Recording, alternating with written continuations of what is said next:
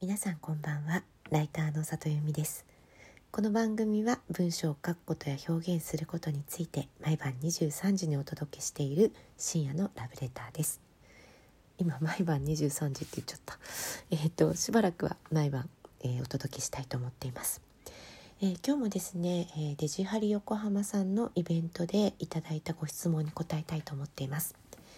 え何もないところからライターを目指したい時クラウドワークスのようなところから始めるのはありですか？というご質問でした、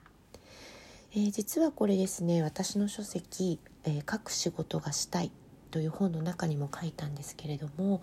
えっとそうなんですよね。一文字何円みたいな、えー、お仕事がクラウドワークワークスさんとかではよく募集されてると思うんですが、まあ、ライターを始めてまだあの実績がないとか書いた経験があまりないっていう時って、まあ、こういう場所でお仕事を見つけるのってあのとても手軽であの全然否定するものではないです。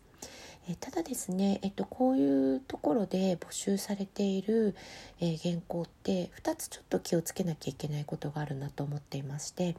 1つはですね、えー、っとそこの原稿料とか時々私も見てるんですけれども、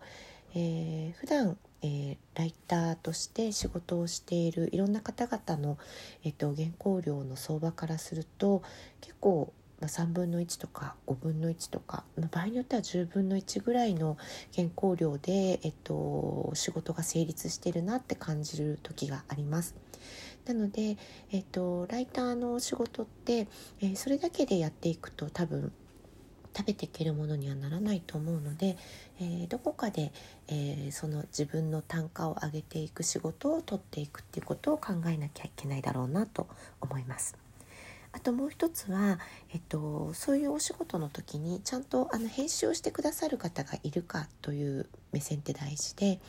えー、ライティングって、えー、書きっぱなしでそれがそのまま、えっと、使われるっていう風になると、まあ、良かったのか悪かったのかっていうことがなかなか評価されないと思うんですよね。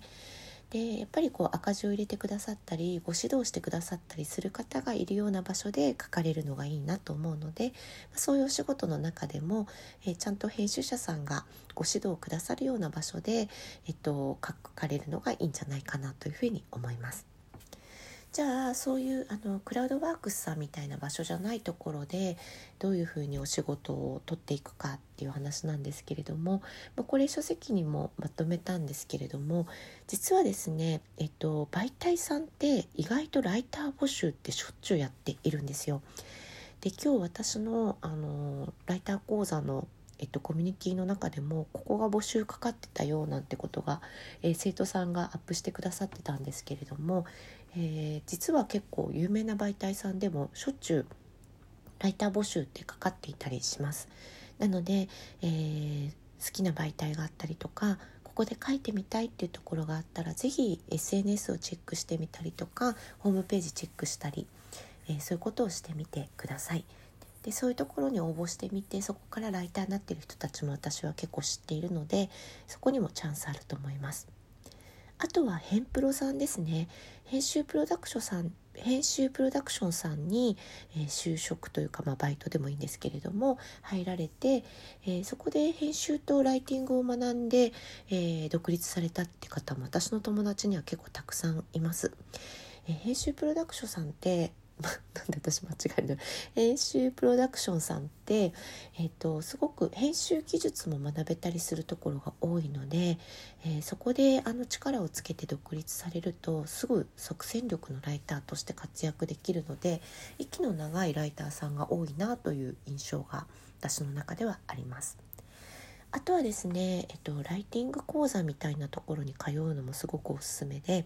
これ私がやってるから言うわけじゃなくて私自身もあのライティング講座って実は2回通っているんですよね。でそこで出会った同期の方々とお仕事を融通し合ったりとかあとねあのそこにやっぱ編集さんが結構いらっしゃったりお仕事を発注される側の人もいらっしゃったりするんですよ。なのでそういう方々とご一緒したりっていうことで結構仕事の幅って私はライティング講座に通ったことで広がってるなというふうに思いますなのでそういうところに通って、えー、見るのもいいかなと思いますででそういうとこに通うメリットというか良さの一つとしてあのすでに仕事をしているライターさんたちがどんな風に仕事を受けてるかとかいくらぐらいで仕事を受けてるかとかこうライターのね生活みたいなところがねすごく見えてくることがいいんですよね。でそうするとライターっていう仕事への解像度が上がるのであこういうふうにお仕事取っていけばいいんだとかあこのぐらいの原稿料で引き受ければいいんだみたいなところが分かりやすいんですよ。でそれってすごくいいことだと思うので、えー、ぜひそれも、えーと、検討してみてください。あの詳しくは各仕事がしたいに初めての仕事をどうやって取るかっていうふうに書いていますのでもしご興味あったら読んでみてください。えー、今日も来てくださってありがとうございました。また明日も23時にお会いできたら嬉しいです。ライターの里由美でした。またね。